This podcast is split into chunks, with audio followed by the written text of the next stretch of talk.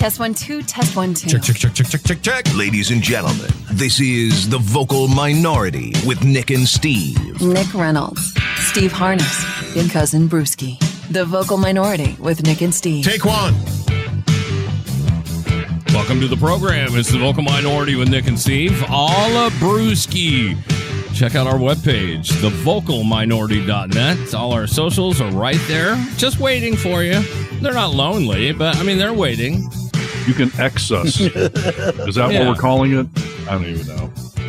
Well, we'll see how long it lasts. We don't even know. It's not doing well. So, yeah, you can access if you want. We've got that available along with threads and all the other majors. Uh, go check us out. You can figure it out. X Yeah. and threads. We're also on ones you've heard of, like Facebook, TikTok, YouTube, whatever else. Indeed, we are. Uh, gentlemen, uh, just doing some show prep today, and I thought, oh, this could make for an interesting list because, uh, well, I could see us having, well, varying opinions on what's happening in the world of not only rock and roll, but I guess just music when they compile a list of the 20 greatest guitar players of all time. I mean, that's a little controversial, isn't it? It is. This is a fight in the making. You ready, Brewski? I'm ready. You guys shake hands, dude. I want a clean fight. All right. Nothing is I'm more sure- divisive on the show than musical But- taste. no, but but I mean, I, I don't I don't think that we'll disagree too much on who was a great guitarist, just whether the that person's a crap bag or not. You know, right. Yeah. Yeah. Yeah. All right. That's fair Listen, enough. I will preface all of this by saying anytime anyone does a top whatever musical thing, it's all a p- opinion. There is Oh, no right or wrong answer. I mean, it's kind of a dumb thing. And I remember back in my band days, we did a uh, battle of the bands once, and we were just like, we're never doing this again. Because it's just so dumb to be judged based on music. I mean, there obviously is no right or wrong answer. Yeah. It's like Having said that, I'm going to tell you half these names are wrong right now. So, oh, you, you think so? You don't think it'll get most of them uh, correct? well, who knows? You know, some people put together intelligent lists. Others are clickbait meant to infuriate you by leaving off Hendrix or something. Right. yeah. Yes. But the other thing too is is that you know there's going to be the usual suspects, and I'm not going to throw any names. I'll wait till Nick brings them up. I I don't know why, but I was literally just debating this. I have these little mental discussions with myself a lot. And I was trying to think if I had to write a top 10 list of guitarists, like the first few were pretty obvious, you know, uh, some of the big names that will, I'm sure will be on this list. But then it starts to get a little more nuanced, you know? So Sure. I'm curious to see who, uh, first of all, you're going to have to tell us someone who put this together. But yeah, what, what 20 names are on there? Orchestra Central. All right. So, uh, a lover of music as a whole, dude. I mean, this is not rock based. This is not Rolling Stone. This is just the roots of music. Okay. All right. That's what's going to make the list interesting is that you know what everyone's affected by a certain piece of music they hear at some time and that uh you know kind of shapes their belief of who the greatest guitar player is. Also we could get into the nuance of it all and be like technically who's the best technical guitar player Oh, you know yeah. who's the best this who's the best that but this is just an overall list Sure. top 20 and number 20 on the list is someone that uh, oh i think a lot of mark knopfler is the name that they have in at number 20 hell of a guitarist Heck yeah. Mr. Dire Straits and a bunch of solo artist work. Mark Knopfler is uh, one of the greats. I actually probably would have put him higher up on the list, but uh, uh, I remember Mark Knopfler said in an interview once that someone said, you know, he must be able to shred like, uh, you know, some Steve Vai or Metal God, you know. And he said, I don't, I don't play fast. Like, that's Yeah. not my thing, you know. Yeah. Although the songs swing, there's a little, thing, you know, there's a little, you know, fast pick in it's there. a it's a Sultan swing. I mean, uh, he's an incredible guitarist, and if you listen to not only his stuff on Dire Straits, but Mark Knopfler has a, a huge solo career, and uh, he's just a great overall guitar player. He knows how to play the guitar, that's for sure. yeah. Absolutely. No, all right. I don't All right. disagree with that at all, and I agree that he should uh, be on the list. But I, yeah, probably would put him higher. But okay, Number nineteen on the list is uh, little Jimmy Page. oh, jeez, Nineteen. nineteen. Yes. Ugh, wow. I mean, Yeah. he's the usual contender for top three of the greatest guitar players ever. So Yes, dude. I mean, on the list. list. Irish. 19. Is this a clickbait article already? I, I don't would- know. Is it just because he stole everything from black guys? Is that what he stole? Oh, he's he talented. Uh, I mean, his guitar riffs overall are, you know, some of the most easily recognized. yes, he is one of the greatest rock, you know, guitar players of all time. I mean, 19 on the list. That's pretty damn low. Yeah. My son was recently asking me, "Is it a real thing that you can't play Stairway to Heaven at a guitar store?" Yeah, told I think "You- people adopted it for sure, right? Yeah. Yeah. It started as a joke, but then it became such a thing that, yeah.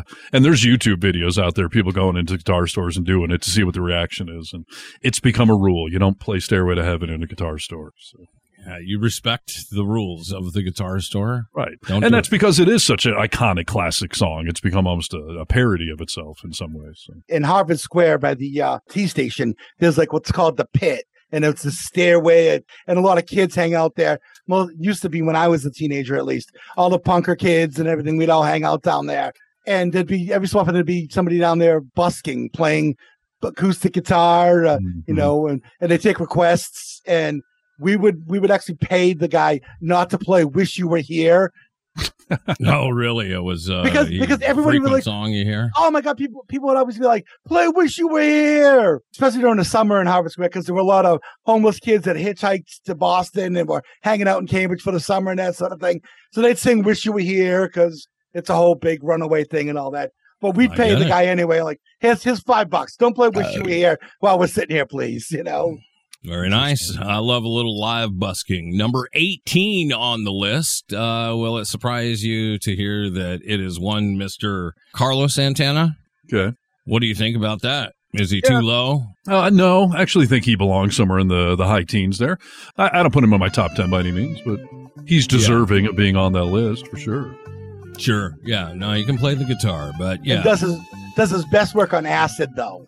I was Yes. going to say, he would tell you the opposite. You know, the story about him taking acid at uh, Woodstock and him freaking himself out on stage. As somebody listening to the music, I I, I hear what he did, and uh, to me that was that's awesome. You know. Freaked him out. He was anxious about it, but uh, yeah, the fans enjoyed it for sure. We have the same taste in guitars. He loves Paul Reed Smiths, which I got a Paul Reed Smith hanging on the wall right over there. Yeah. And uh, of course, Carlos Santana owes his career to Rob Thomas for Matchbox 20. What would he be without? Well, I mean, Rob he'd be Carlos Santana. I mean, he had a lot of hits before Rob Thomas. Dude. Yeah, let's exactly. not let's not get ahead of ourselves. Yeah. No, I meant that the other way around. I used to joke that Matchbox 20 is one of these bands of like, who's the lead singer? Do you know his name? No, of course you don't. I do. And then he did that song with Santana as a solo artist, and now has taken off as, you know, Right. everyone knows Rob Thomas now. But He did a really killer job. Um, he did um, Voodoo Child with uh, Robert Randolph from Robert Randolph and the Family Band, and Robert Randolph he plays the steel guitar. Nice. The one that you sit down and you play the pedals and everything like that. Sure. And and when he has to play the Hendrix solos and you watch him playing it on that, it's amazing. And Rob Thomas does a really good job on the, the lyrics too, the, the Uh, vocals. I mean. Rob Thomas did a hell of a job. It was one of the better episodes I've ever seen on uh, at Daryl's house. You know, uh, Yes! Daryl Daryl Hall. They just, you know, they played Matchbox Twenty songs. They played Daryl Hall and Oates songs, and They did some played- other stuff. It they was did cool. Kiss on my list, and they did a really slow version of it, and it was yeah, really it was out of this nice. world. Yeah. Yeah. nice. So there you go, Rob Thomas. Uh, so that's why he's so famous, Steve. yeah, there you go. We worship Rob Thomas. Uh, I wonder if this one will make uh, Harness cry or if he'll feel happy about this. It's number 17 on our list. Oh, uh, Kirk Hammett or James Hetfield? Kirk Hammett. Okay. Uh, speaking of Carlos Santana, uh, I mean, uh, Kirk Hammett took a lot of influence from Santana. And, Oh, uh, really? Yeah. Well, but I think both Bay Area guys. Uh, yeah, yeah, for sure. Yeah, Um, Santana was Bay Area, I think. You know, if you told me, you know, who are your two favorite lead guitar players of all time, I would probably say Mike McCready and Kirk Hammett, or at least they had the biggest influence on me personally. Not the greatest of all time on their own, but for, Right. as far as influencing me, Mike McCready of Pearl Jam and Kirk Hammett of Metallica. Okay. So, uh, yeah, I mean, I'm, I'm glad to see him get the accolade, being in the top 20. He's ahead of Jimmy Page. That seems bad. But, uh, Yeah. Right. but yeah, I mean, he is a phenomenal guitar player. So, All right. Uh, I didn't Bruce know. any you'd be- objections to that since Metallica's come up on the list? Nope, nope. you respect his his skills. Yeah, he's nobody Van Halen, but yeah. You know, I've argued the uh, the guitar solo on one is one of the great uh, guitar solos of all time. Probably not the greatest, but it's one of the.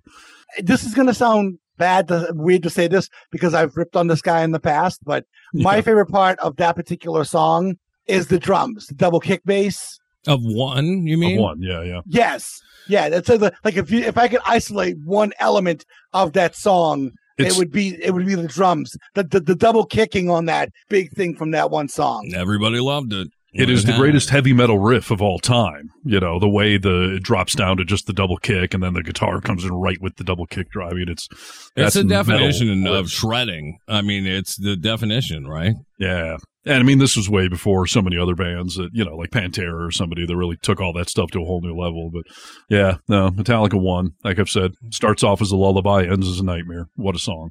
All right, let's go. Next uh, one on the list is uh, 16. It's uh, Joe Satriani. Oh yeah. Okay. So, Satch, Joe Satriani, is right in that Steve Vai sort of category of some guitar players think of them as the ultimate because they can shred like no other. I mean, they take technical playing to a level that no one else does. Yes. However, do they have the same level of emotion as a Jimmy Page or a Jimi Hendrix or something? Um, they don't, but that doesn't take away from what they do. I would say that Steve Vai and Joe Satriani are some of the greats because they are so technically proficient. How many Joe Satriani songs can you name? My favorite is War, which is a fantastic song. You guys should know because Stern used it as one of his his open for a while. Uh, Summer Song, Yeah. uh, always with always with you, always with me, uh, which is what Nikki just played. Surfing with the Alien, the whole album, top to bottom, is just out of this world. Satch Boogie, yeah. So I, I'm I'm one of those dorks. I was going to say, know- Brewski's a bit of a musical nerd. I would wonder if I, you know, my uh, my girlfriend Dottie is a, is a rock and roll goddess. She knows all sorts of stuff. I bet if I put a gun to her head, she could not name a Joe Satriani song. But yeah, but it's probably one of not. weird. I mean, it, could you have Nick? Could you have named any Satch songs? I couldn't have named one. Right, but you've heard of them. Oh, of course. Yeah. Right. That's And the I- weird thing. They're so famous because they're so technically proficient, but are they good songwriters? Like, you Right. Uh, summer song in particular. If you listen to that, I Yeah. guarantee you you've you've heard it in a commercial. It was in a Sony commercial. It's been in a lot of a lot of stuff like that. Like you say to somebody, "Do you know Joe Satriani?" They say no. But then if you play a song, they're like, "Oh, wait a minute, I know Yeah. who that is. I know that song." Which there's Yeah. some bragging rights there. That's hard to pull off. To have no true like big, you know, n- you know, hits that everyone knows, yet everyone knows you somehow. So yeah, exactly. that does that does speak volumes. So um, But- if Joe Satriani's on the list, though, Steve Vai better not be up here ahead of him. So let's put it. Yeah. So No, you'll have to wait and see, dude. Uh, see what happens. Uh, next on the list, all right. Uh, we're gonna go to number fifteen now. Does this sound familiar? oh, your love is this the Yardbirds? yeah. Yeah, it's Jeff Beck. Is number fifteen on the list. Jeff Beck is a guitar player's guitar player. Most guitar players Yes. worship Jeff Beck. Same sort of argument I may make with Satriani, though. Like, how many Jeff Beck songs do you know? Like, true Yeah. musicians know some, but has he had any big hits outside of the Yardbirds? Probably not, but he is one of the greats as far as But you- straddling the line, I would say, between technically proficient and having some good blues emotion to him. And you'd be surprised sometimes how many songs uh, that these guys have played on that you didn't realize they played on yes, that's Yeah. right. You That's know, for- exactly right. for different bands. And I was going to say, like, they've "Oh, joined a lot of bands over the years that, yeah, you probably know. So. Yeah. All right, number fourteen on the list. Oh yeah. Stevie Ray Vaughan. I mean, you can't Yeah. have a top 20 without Stevie in it, and I would say he's probably up a little, should be up a little higher than 14, don't you think? I do. You Yep. Uh, very technically proficient, but very emotional. I mean, you can feel the It's passion. just blues. Oh. Yes. Again, though, how many hits did he have? Yeah, you know, it's debatable, but these are all different categories. I'm just acknowledging that there's technically proficient, there's people that write hits, and some people that straddle the line. I would say he's one of those that probably hasn't had a lot of big mainstream hits, but I think almost everyone knows who he is. So. My um one of my go-to karaoke songs of all time is The Sky is Crying. Oh, yeah. That's a good Oh. one. You sing that, dude? Yes, I do. I used to sing it at the Crescent Lounge. We're going to need some uh, video of that one of these days. Oh my god! Well, I mean, we used to do karaoke with the cousin. We may Well, have yeah. to bring that onto the podcast. know- I don't know about dude. that, but, but you know, you know what's cool about that song too is that it, it has the that keyboard in it, that that organ in it, I should say. Sure, yeah. And it's a it just Hammond has that- organ. Yeah, but that, that that old like roadhouse kind of sound to it, you know, just a sweaty place, smoky and Yeah. He's Yeah. one of the few guitar players I've heard cover Hendrix and not embarrass himself. You know, either Oh, yeah. shine like right there with them or, you know, maybe even top him here and there. But it's hard to cover someone like Hendrix and not make a fool out of yourself. But Well, uh, I would have put him up higher if it were up to me. That's all I'm trying to say. This is uh, what number thirteen on the list. Are you ready for it? You'll know it immediately. Both of you will. But Brewski, this is your love. And discipline it, it remains mercifully. Yes, and, and neither would you. You know what it is, Brewski? Yeah. Now, I what is it? You know what it is? Yeah, it's uh, David Gilmour is number David Gilmour. thirteen on the list. here's a question for you both, though. This intro to Wish You Were Here that Nick is playing, like, it's famous. But do you understand what the scene is that's going on here? I don't. took me forever. And someone pointed out to me, and I was finally like, oh, duh. He's sitting there playing along with the radio. Oh, really? Oh. Yes. That AM effect. That's the Yeah. radio. And now here he is jamming along with the radio. I never in a million years would have known that, dude. Right. And that uh, same thing when someone told I was like, makes total sense. Like, yeah, yeah, Like, that's, that's cool, man. Yeah. Yeah. Huh. I mean, G- uh, Gilmour is kind of, uh, Brewski, he's gone on some weird political tangents of late, right? I mean, yeah. kind of like He Eric has? Clapton, like he's a legend, but stop talking politics. you know?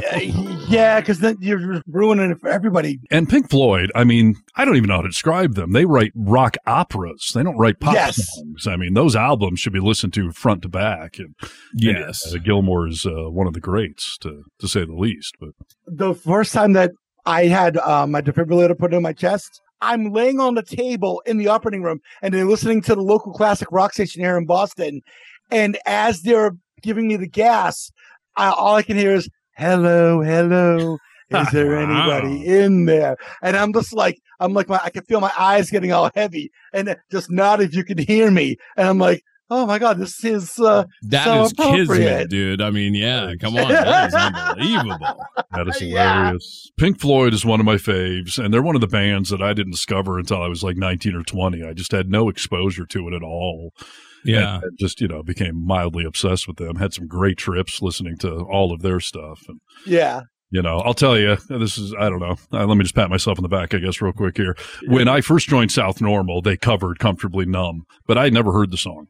So I, I learned it through the band, just like you'd learn any song in the band. Show me the chords, how does it go? And I played along. And Right. I always, I always improvise all my guitar solos for the most part. And, um, when we were playing Comfortably Numb the first time, I went and did the guitar solo. And at the end of the song, uh, the, Jeremy, the bass player was like, I thought you said you never heard the song before.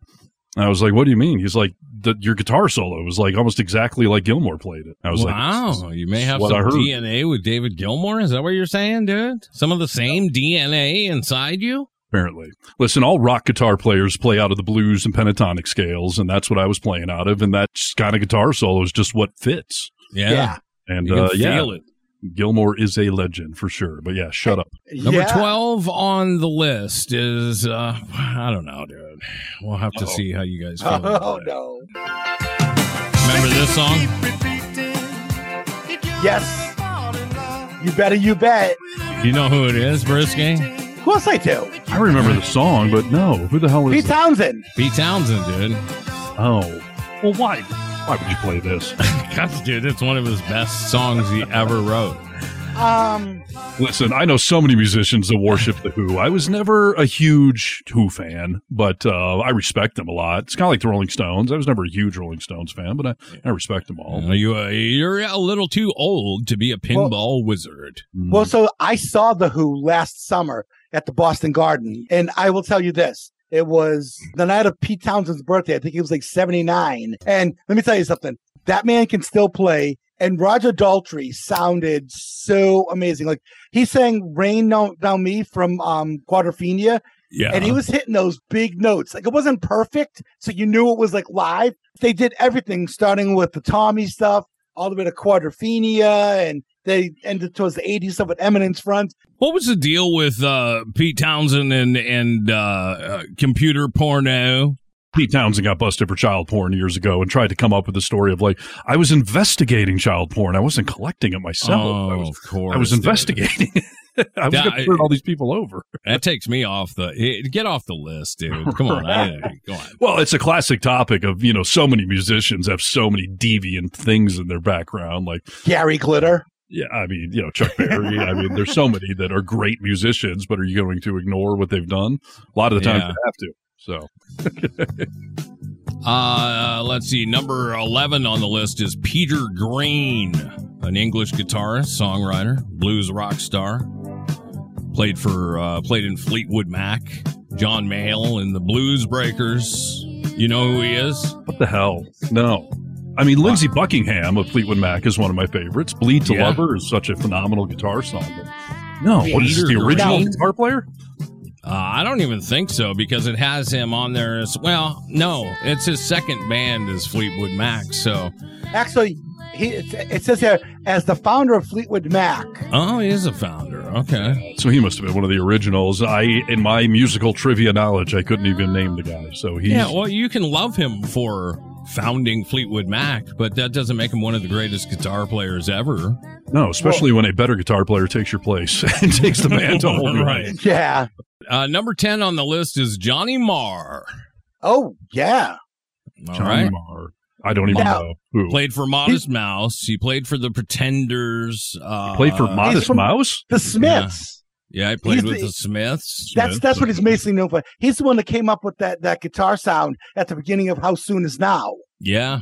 Yeah. I know a lot of people that adore the Smiths. I, I, I just, I, I was never a big fan. When did he join Modest Mouse, a more modern era band? Recently, uh, he played with them for a while. And he's in the top 10 of all time guitar players for his work with the Smiths. Uh, Modest Mouse. Uh, yeah, I think that that's, uh, oh, maybe because he was somewhat influential. I don't know if I would call him one of the greatest guitar players ever, but I guess I don't know otherwise. But it would have to be he's big because he was kind of influential in the style of music he was playing, I suppose. wow. Veto. Yeah. This is a nerdy personal pick of whoever wrote this list. Mm. Yeah. Just to say that he's above Stevie Ray Vaughan and Jimmy Page. and Yeah. I wouldn't- I'm I sitting wouldn't- here going, who is he again? Remind Yeah. me. Yeah. All right. Uh, number nine on the list is Ritchie Blackmore. Oh, okay. Deep Dinner? Purple. Deep Purple. Yeah. Okay. Yeah. Um, no. Now, why are we going off a cliff all of a sudden? Now we're in the top 10 with two people. You got to Maybe shake that's my why memory. uh, well, maybe that's why part of it is just that this is all subjective, dude. Well, what's it- like you said, whoever wrote this article had to put some personal favorites or personal touches into the list. That's who you put at 19, not Jimmy Page. Well, but think about this though. Ritchie Blackmore is the one that wrote basically, I think, one of the most recognizable riffs in all of rock history. Smoke on the Water. Exactly. Yeah. It's one of the most recognizable. It's also one of the easiest, which is why it's most recognizable. But you- you- yeah, you know. Although I would say that the opening riff to "Bang Your Head," Metal Health" by Quiet, Quiet Riot, Riot. Is, is just as uh, recognizable as "Smoke on the Water." Hmm. yeah. You hear it and you know exactly immediately what Yeah. song that is. yeah, No thinking about it. I agree. I don't know what just happened to this list. I was feeling very good, but okay. Well, let's see where it goes, dude. Uh, number eight on the list belongs to maybe someone that you'll feel better about. Hmm. Huh. It is What- Eddie What's Van the Halen. moan? Dude, not, not high enough on the list? In my eyes, yeah, exactly. Yeah, okay. Well, that maybe I can concur with. So Where Yeah. would you put him? Like top five at least? Absolutely. Hmm. Absolutely. I'm going to blame David Lee Roth for him not being higher on the list. Yeah. Oh, really? Yes, I I would contend that "Hot for Teacher" should be probably one of the greatest rock songs ever because the guitar and the drums on that song are just out of this world. But then David Lee Roth comes in and makes it a comedic, stupid, humorous, you know, dumb song. "Hot for Teacher," like please. but the drums on that song, the guitar. I mean, Eddie Van Halen is certainly one of the greatest lead guitar players of all time. The tapping technique. I mean, Eruption is just a mind blowing guitar solo. And Hey Nick, could you possibly play uh, Unchained? Because that to me is like the quintessential Eddie Van Halen, Van Halen guitar open. are we smoking a bowl and grooving out here? What are we? Ah, so- sorry. I just want to hear it, man.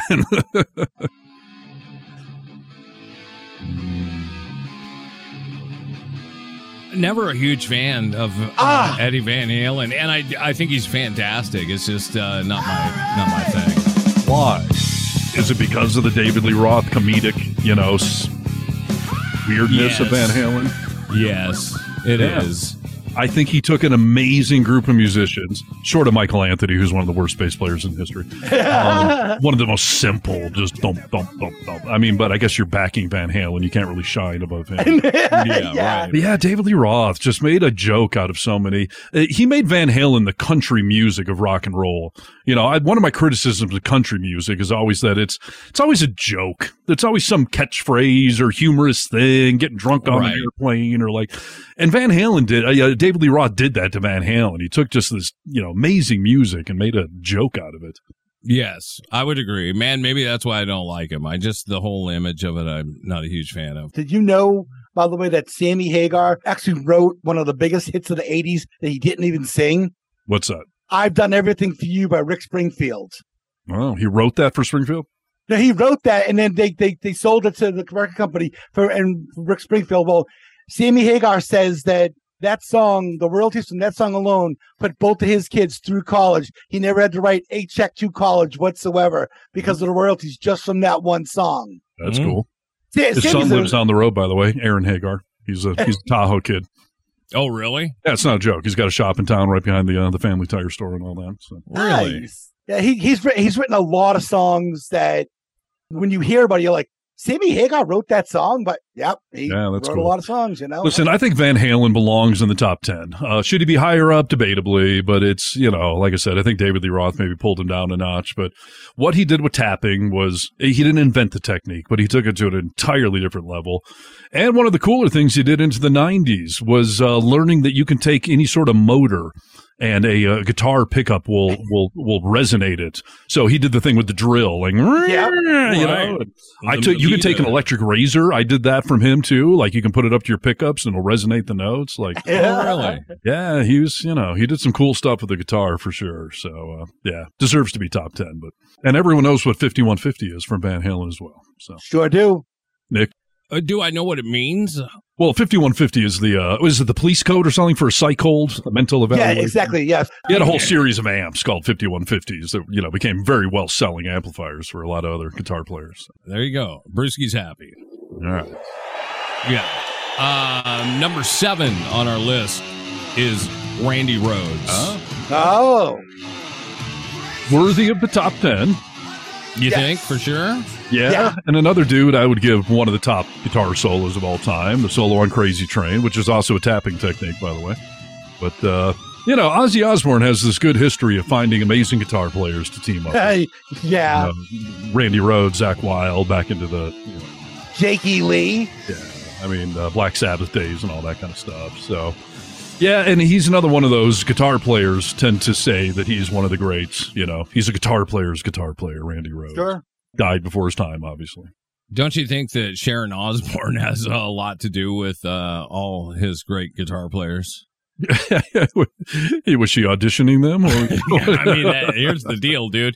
Uh, he's got they good fingers. say- I didn't mean it like that, you Oh, horny okay. little bastard, dude. Sorry. Uh, I mean it like uh, she ran his career that tightly. Uh, she was choosing people for him. All right. yeah. It's all Yeah, well- Sharon Osbourne. She's the real talent behind Ozzy. Well, yeah. I don't. I don't. I don't. I can't see Uh. Sharon uh, having the forethoughts of hire Jakey Lee or Zakk Wylde or anything like that. Well, I shame think you on know. you. How dare No, I think I think you hear them play and you say, you know what, these guys will play well with Ozzy. right. Let's see, where are we? Number six on the list. Tom Morello. Yeah. Um, I was wondering if he would make it on the list. So I would say that's. Uh, I would say he deserves to be in the top ten. I don't know if number six, but yeah, I would say at least top ten.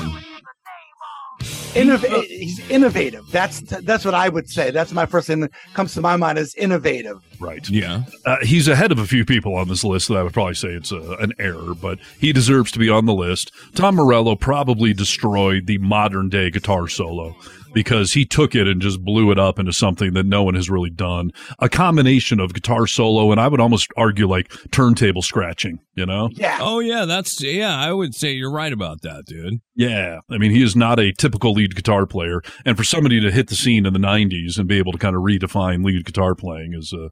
Uh, that's a big accolade right there, and yeah, I think Tom Morello is uh, is amazing. His lead work and uh, all, all his rhythm work. I mean, Rage Against the Machine. How can you not bang your head listening to those guys?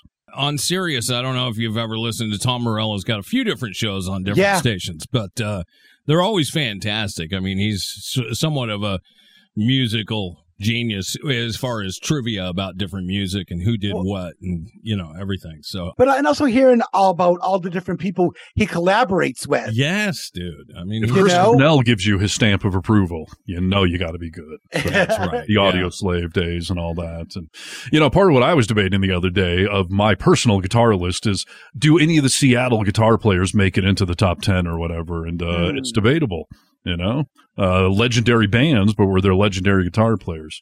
I mean, Jerry Cantrell, I think he's phenomenal. Kim Thayil, I think is phenomenal. Mike McCready, but, um, but yeah, do they make the list? And I, I'm willing to bet that they're not going to be in here. So we shall see. But And I guess that's got to be a different list, right? Because uh, Kurt Cobain deserves to be on a list, whether it's for, you know, changing the music industry or creating a new genre, something. You know what I mean? right. You- It's an know- interesting one because you know technically proficient, no, not at all. But did he take the guitar and kind of you know do all sorts of good things with it? Sure. Him not being technically proficient was a lot of his charm. You know what I mean? And what he was playing. So. Yeah.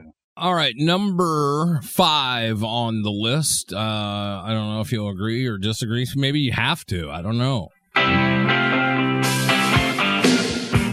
Are we uh, agreeing on Keith Richards holding the uh, number five spot? Again, what- what- I I have a lot of love for the Rolling Stones, but I don't own any Rolling Stones albums. I've never gone to see them in concert. Uh, it's like the Who. They're like I mentioned earlier. I put those bands in that same category of legendary bands and done all sorts of great work. And Keith Richards, yeah, I mean you got to acknowledge him as one of the greats for sure. But he's never been one of my personal favorites per se. But I have a lot of Rolling Stones songs that I, I absolutely love and adore. So it's Yeah. a weird category for me. I feel like uh, it's almost like, uh, well, they're in the same category as the Beatles. Like it has to be, has to be in the top five, right? But is George Harrison one of the great guitar players? I don't know. Uh, well, you Yeah. know, Beatles are one of the great bands. Oh, you see George Harrison on the list. What do you think of this, dude? I am a huge fan Ooh, of the boss, Bruce Springsteen.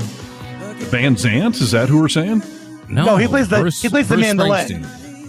Springsteen. Uh, he's one of the guitar players, Yes, greatest guitar players of all time. Bruce Springsteen. I don't know about that. he's on the list as number four Huh. of greatest guitar players of all time.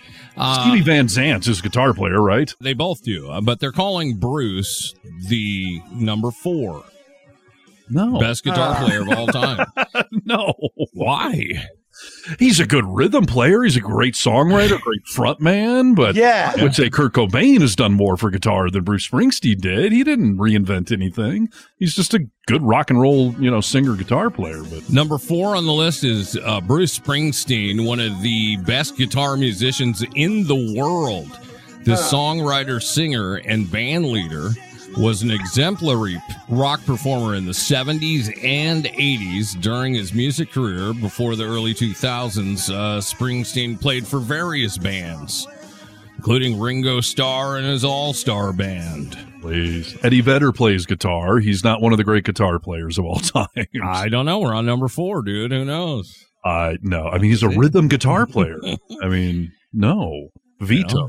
Did you? I mean, I love Bruce Springsteen. I'm not taking away from him as a songwriter and a frontman and iconic musician, but do I think of him as a great guitar player? Not at all. yeah, but I, I wouldn't go that way either. Thank you. Yeah, I wouldn't go that way either. I don't know why you guys think I made this list. I'm we're Brian. shooting the messenger. That's all.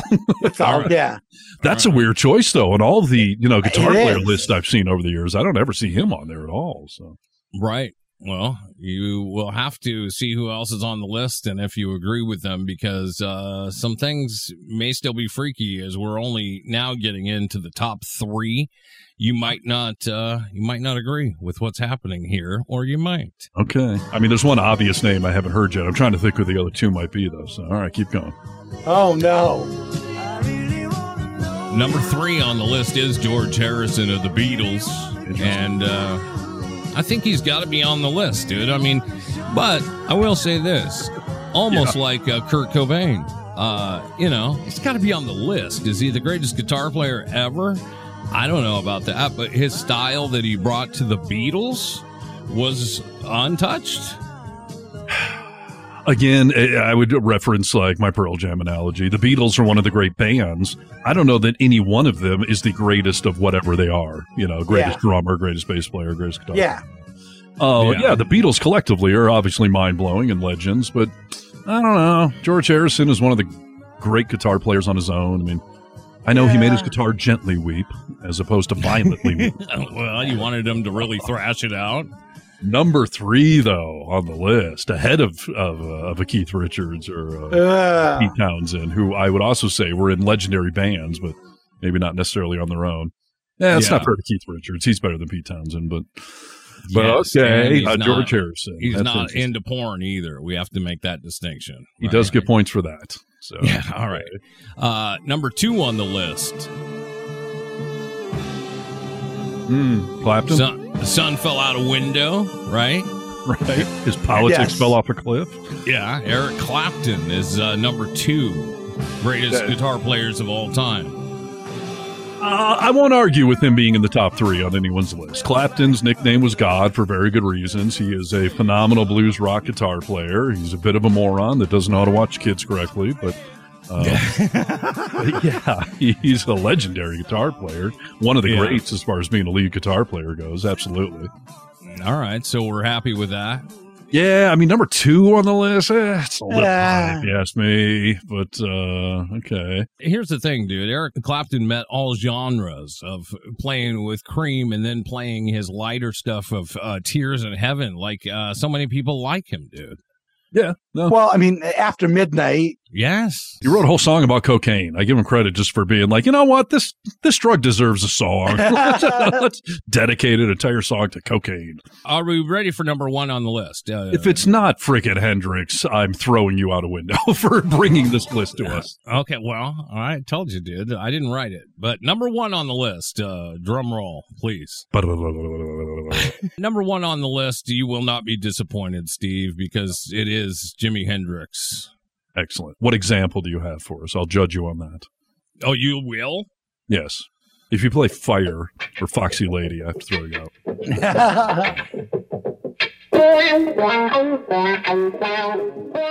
A little voodoo child. All right. okay. You can get Yeah. points for that. All I also would have accepted Little Wing. That is, uh, Oh, yeah. probably one of his great uh, guitar songs. But yeah, I mean, you know, uh, Hendrix has to be the, I mean, certainly the top three of any credible guitar player list. But yeah, probably number one. I mean, I don't, I don't feel good about saying he's not number one of all time. So.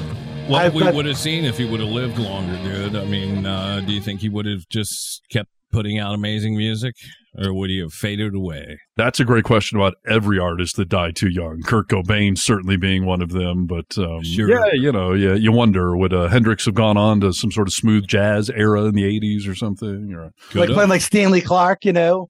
yeah. would he be a lounge performer in Vegas nowadays? I don't know. would he be Fat Elvis? Would he be Fat Jimmy? You know. Can No, Jimi throw- Hendrix took an electric guitar and did things with it that not only did no one do before him, but everyone has emulated or taken a variation on its sense. Yes. So, yes, he is the uh, the greatest uh, rock guitar player of all time. Quintessential. You know, I, I was disappointed that I did not see Prince on this list. So yeah, I was gonna say Mm. now who's not on the list? You know, Prince is uh, is a good one.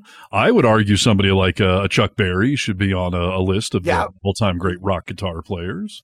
Yeah. Uh, Bo Yeah. Diddley should probably Definitely be, in the top Yep. 20, right? right? BB King, you know, I mean, Yeah. yeah. what, what was this list titled? Just greatest guitar players of all time, 20 greatest guitarists of all time. right? Huh. Isn't it interesting how on a list like that it almost is always all rock artists? Was there any country artist on this list? No, I didn't see anything. Yeah, exactly, because they don't deserve to be there. you know what I will say for Prince when he did uh when he did My Guitar Gently Weeps the way he goes through that will give you the chills and almost bring you to crying and then when he just throws the guitar off and walks off stage it's the ultimate mic drop and Prince was pretty badass. yeah, And the thing about it is he's on stage with that red hat. And, Yes. and then and he drops himself backwards off the stage, like doing the Nestea plunge, and they catch him, and he's Yes. still playing. He didn't stop playing. No. he's playing while, and then and then they kind of push him back up on stage onto his feet, and everyone else on stage is just standing there, just smiles on their faces as he's just ripping it up. Well, I mean, they're all looking at him like, "Oh, you're still going." Like Petty is looking at him like, "Oh my gosh, dude, we're around royalty right now." I mean, have you seen the the performance harness? Uh, I don't know if I've seen the one you're talking about, but I would put Prince in that category that you were mentioning about Billy Corgan. That people just don't seem to think of him as a great guitar player, but he, he is. He can play all uh, instruments too, you know. But Yes, Yeah.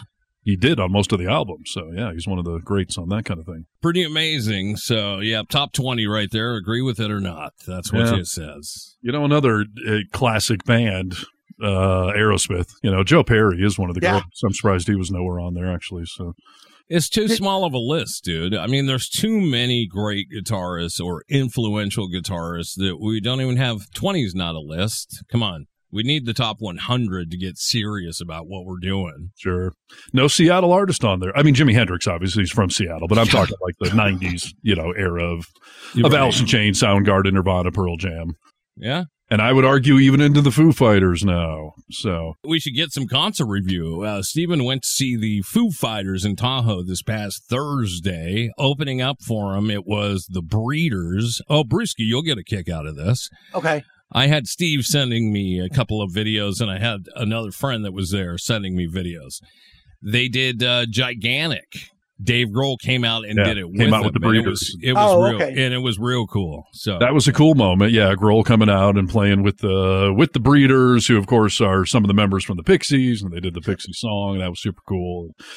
You know, I just got to say, is Dave Grohl one of the great guitar players? Yeah, probably not as far as just like technically proficient or whatever. But Foo Fighters have proven themselves to be one of the great rock bands of this modern era. They're one of the few bands still keeping the torch alive for Yeah. just good old rock and roll bands. yes, And boy, when you think about the number of, you know, they played for two and a half hours. And sometimes I forget how many freaking great songs they have contributed over the years. right. Mhm. and they played, uh, This Is a Call, you know, Fingernails Are Pretty, whatever. And I'm, I just had this flashback of like when that song hit the radio, I was delivering pizzas in Michigan playing in South Normal. It was 1995.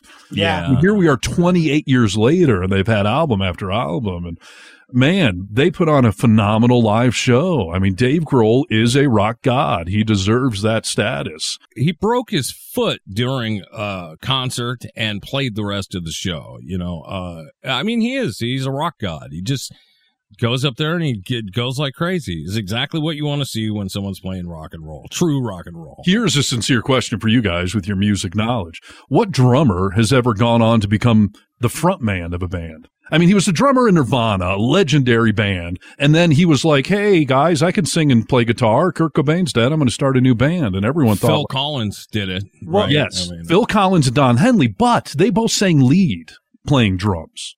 How many go from being the drummer to being the front man? yeah. And No, Phil I Collins mean, is a it good example, but yeah, he was singing for Genesis too. So Well, you, you know, by the way, Dave Grohl actually wrote just about all of the Foo Fighters' first album while he was still in Nirvana. And he, he played some of the stuff that he recorded on his own for Kurt. And Kurt was just going like, oh, okay, yeah, yeah, yeah, I guess if you like that and that sort of thing. So here's the, here's the question. right. Do we, do we think that Dave would have stuck around or do you think Dave would have left the band even if, if Kurt had not died and that sort of thing? Maybe Dave Yeah. still would have left and gone to, and gone on and done his own thing, you know? I don't think he would have. I don't think he would have left if Nirvana was still plugging away and and really still killing the game, still changing the the uh, tapestry of music. But But- I think if he started to get tired, maybe he would have, dude. Who knows? I think he would have done solo work. He probably would have done some version of the Foo But- Fighters on his own, but still stayed in Nirvana. And I I saw a great clip with him where someone asked him, like, how come you weren't more forceful with Kurt Cobain to say, I've got all these songs I've written? And he said, uh, oh, there's a, a famous joke amongst musicians that what's the last thing the drummer ever said? Hey guys, I wrote a song. right? Like, yeah, yeah. Shut up, We don't wanna drummer. Bang from on your things. Right. Well, another question. How long do we think that Kurt would have still been playing music had he not died? Because towards the end there, he was kind of at the point where he wanted to get away. And I think he would have become a recluse within five years and maybe come back every so often with something he was doing. I don't think he would have been full time.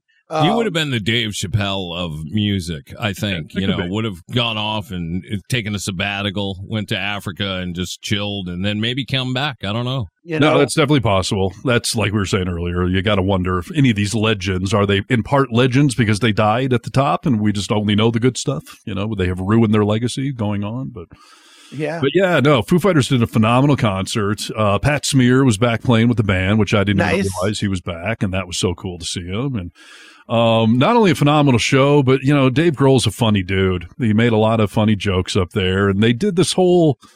I would almost call it musical comedy amongst some of their songs. Like there's a lot of Foo Fighter songs that have breakdowns in the middle, and one of them they just break into Enter Sandman all of a sudden, and they do like you know just a couple. They do like part of the verse of Enter Sandman. Then he's like, "Stop! That's all we know. We don't know the rest of the song. Like get back to our song." And they did a segment where he was introducing the band, and I didn't realize how many other bands his current band has been in. Um, most notably, and I should know his name, but I don't. Their brand new drummer. Um, he was in Devo, Whip It, Whip It Good. He was in Nine Inch Nails. He was with Michael Bublé. Oh, So- his name is uh, uh, Taylor Schmockins. Think is it is. Think of this. I mean, not only is he stepping into the late great Taylor Hawkins, who became, you know, Dave Grohl's best buddy and, you know, took over this mantra of being the drummer for the Yeah. Foo Fighters, which is fronted by one of the greatest drummers ever who could do your parts as good, if not better. And on early Foo Fighters records, he actually replaced the drummer. That was a whole legendary thing where the drummer for the first album recorded the entire album and then heard it released and was like, that's not me. Like Dave went back and re-recorded all the drum parts because he just wasn't happy with them. wow. By the So way, now- his name his name was Josh Freese. That's the new drummer. All right. So Josh Freese, amazing drummer. I mean, he's got a double bass drum, much like a, a Lars Ulrich, and he was rocking it. Double Really? bass action. And yeah, so they did this part of the concert where Dave was introducing everyone, and every band they used to be in, they would break into a verse of one of their most famous songs. And so at one point, he's like, you know, introducing the drummer, and they start playing Whip It. They start doing a Nine Inch nail song, and they start doing Michael Bublé. Uh, it's a beautiful day, but Dave's like, I don't know the lyrics, so he's just blah blah blah da da dee. That's funny. It was really fun and funny. Have you ever seen the, when Dave does his um Dee Gees stuff? No, no, no, no. So Dave has this band called the Dee Gees, and it's basically uh, Foo Fighters versions of Bee Gees songs. Oh, no, That's fun. that. And if you think about it, Oh, DJ, I know when he did some bar mitzvah thing. Didn't he do a bunch of crazy covers and the Bee Gees were part of it? no, no, no. He, every every every um Hanukkah. Hanukkah, That's what he it he he does he he does covers of um of Jewish artists for every single night of the week. It's a different one. But here's the thing, though: it's not always him that sings. He had his daughter Violet sing one night, and she Yeah. sang "Take Take the Box" by um Amy Winehouse. Mhm. Let That me tell you really something. Uh, it's a blew me away because she sounded so good, like like sultry lounge singer type. And I feel bad saying that because she's kind of a teenager and everything. Right. Yeah, sure. But she is just a phenomenal singer. She really is. But that's Yeah. that whole thing there. He, he does that ha- the Hanukkah sessions every year. Yeah, And- that's what it is. Yeah. The the Dee Gees thing. Dave actually flew the band to Kansas, and Westboro Baptist Church was going to be picketing Oh, a funeral like that. the, yeah and what dave did was he rented a flatbed truck and they basically played music and circled around so that westboro people couldn't be heard by the people at the funeral and they were playing you should be dancing by the bee gees That's right. They were, yeah, driving Yeah. around. I remember that. and he's getting on the That was microphone saying asking the westboro people hey you're supposed to be you know followers of jesus how come you don't love everybody and and it was just such It a, was great. yeah it was you know You know, I remember seeing a documentary on the Bee Gees, and they interviewed rock artist after rock artist that said, you know who one of the greatest songwriters are? It's the freaking Bee Gees. Yeah. Like they got ridiculed for being disco or whatever, but they are phenomenal songwriters. The melodies, the harmonies, the look, the the hooks in the songs. I mean, the Bee Gees, they really are a phenomenal band. Dude, How Deep Is Your Love is one of the greatest songs of all time. I mean, I think uh, more than a woman. I freaking love Yeah. that song.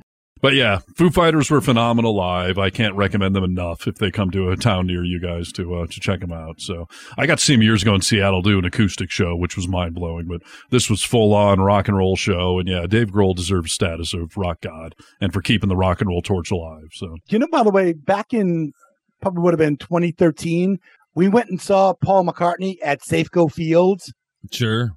and Dave Grohl and the Foo Fighters came out on stage and played with Paul McCartney. Yes, Dave Grohl's a huge Beatles fan and he worships Paul McCartney. I saw an Hey. interview where he was like, I had Paul McCartney over to my house and he started playing Lady Madonna on my piano. He was like, I just, I, I almost wet myself. Paul McCartney's Yeah, in my house do? playing my piano. Like, Oh, yeah, exactly. That would All be right. my endorsement. And yeah, by the way, Donnie and I uh, got a suite at the Hard Rock here in, in Tahoe, and man, we just had a rock and roll night. I mean, we partied hard before the concert. We rocked out for you know three plus hours really with the Breeders opening, and then um, went back to the suites, and I was just double fisting tequila and a joint. I'm hand. glad you, I'm glad you said tequila. there was some other shenanigans going on as well that night. Everyone had smiles on their faces that entire freaking night. I, if I may ask, um, uh, how was the family visit? Uh, oh, it's good. Yeah, my sister came into town, and uh, you know, it's good to get caught up with them and play Sure. guitar for my sister because my son was uh, was uh, showing off some of his new guitar skills and whatnot. yeah, put him That's to shame a little bit. Yes. Ah. you get down, girls. No, they asked me to play, and you know, my electric guitar skills have got a little shaky, but uh, yeah, I, I took out the acoustic and. And I will tell you too, I had some proud parenting moments with my kid this past week with Crosby.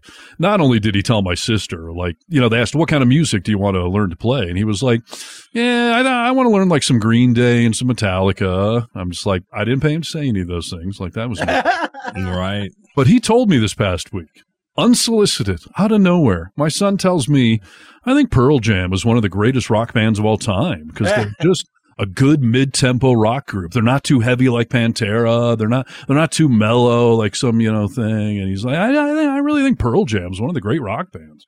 Good, dude. That's good. I've done something. Observation, yeah.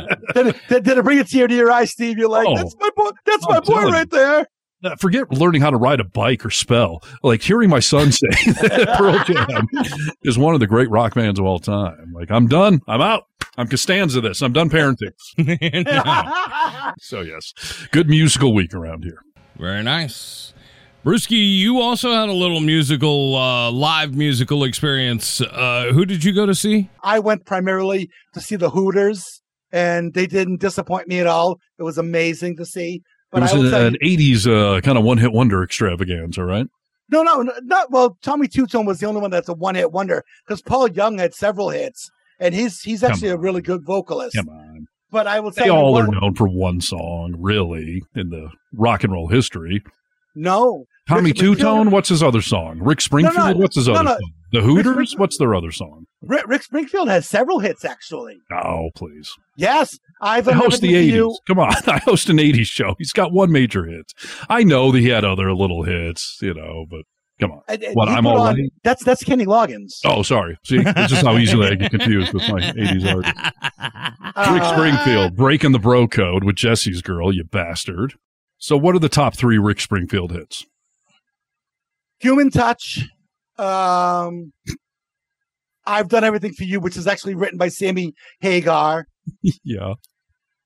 And if I had to pick one, what, what's the other one that that I really? Oh, um, Nick, back me up here. Come on. These are all one hit wonders. Oh, Please. I mean, yes, uh, they are to the Billboard charts. Right. Right. I know Yeah, every that's what band's we're got some talking other hits, and real fans know there's deeper stuff, but come on. Tommy Tutone? What are you going to say is their other hit? no, no, no. I wouldn't. I wouldn't say. I agreed with you about Tommy Tutone. Okay. And the Hooters? You know, and I we will- danced and what? Day by day. That was the one I really wanted to hear. That that was fantastic. And who's the Uh, other one? I don't Paul Young? Yes. I don't even know who that is. Every time you go away.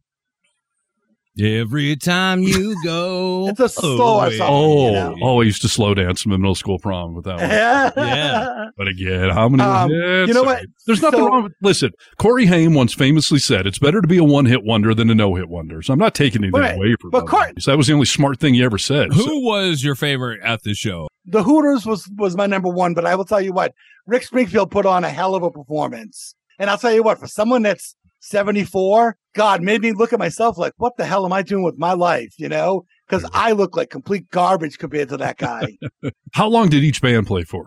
uh, Tommy Tutone only played for maybe 20 minutes. You know what's funny? He played, you know, Operator by um by Jim Croce. Yeah, Operator. Yeah, but they played it. He, I love he it. He had to fill out his 20-minute set with covers. No, no, no, wait, wait, no, no, wait, wait. But no, wait. It, so what they do, what, what he likes to do is he likes to take a '70s song but sing it in an '80s way. He sang it in the style of the Clash. Oh, so we made it worse. Okay, that's. No, I thought it was. I thought it was fun. I know I host the '80s show here in Tahoe, but I but think you hate the '80s. I know you it's do. the weakest decade of no, it's not. musical No, it's decade. Well, if you argue like 2010 to 2020, maybe, but I'm talking like the 50s to 2000. Like it's the weakest decade. I don't know '70s, and I take a lot of '70s stuff. There was a lot of weak stuff in the '70s. Mm. Listen, I got to know if you danced and moved your body around. No, I didn't. I I didn't.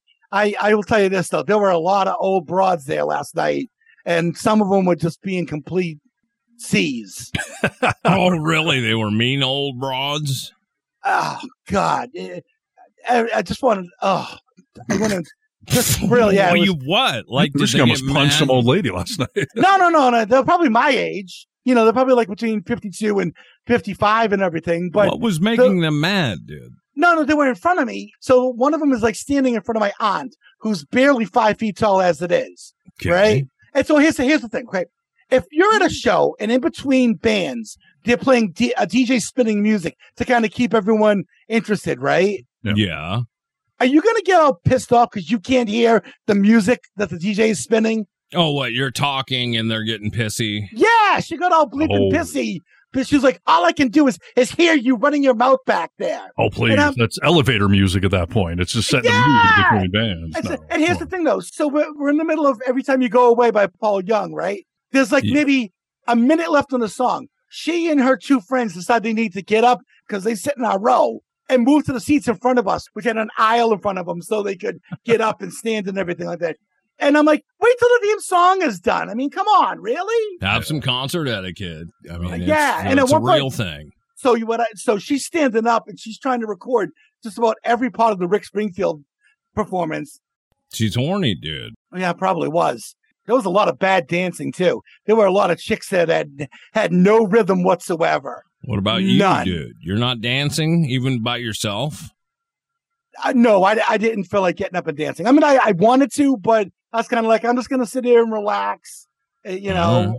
So, but it was a good show. It was fun, and drink prices weren't uh, outrageous either, so that was good. Smart Get- move on the venue. So that's good. Oh, I, I, I was just drinking Bud Lights anyway, so. ah, you good know. for you, though. Sticking up for the liberal cause. yeah. Or just drinking But- the beer you wanted to, because who needs to politicize beer, right? Yeah, but it was it was it was, and I was there with my my sister and my aunt. Who's my aunt is like my our big sister. She's only five and a half years older than me, so You were You on your best behavior. I was actually. That chick almost got a chief. She almost got a chief. Almost Wow. got a chief. Yeah. Brisky starts to calling people chief. You better get out. You better get out of the way, dude. Well, that's uh, gonna bring the show to a close. Yeah. Indeed, it is. Find us online, thevocalminority.net, and uh, share your thoughts on all of our socials. And we say bye bye. Say bye, bye, Brisky, please. Bye bye, Brewski. Test one, two, test one, two. Check, check, check, check, check, check, check. Ladies and gentlemen, this is The Vocal Minority with Nick and Steve. Nick Reynolds, Steve Harness, and Cousin Brewski. The Vocal Minority with Nick and Steve. Take one.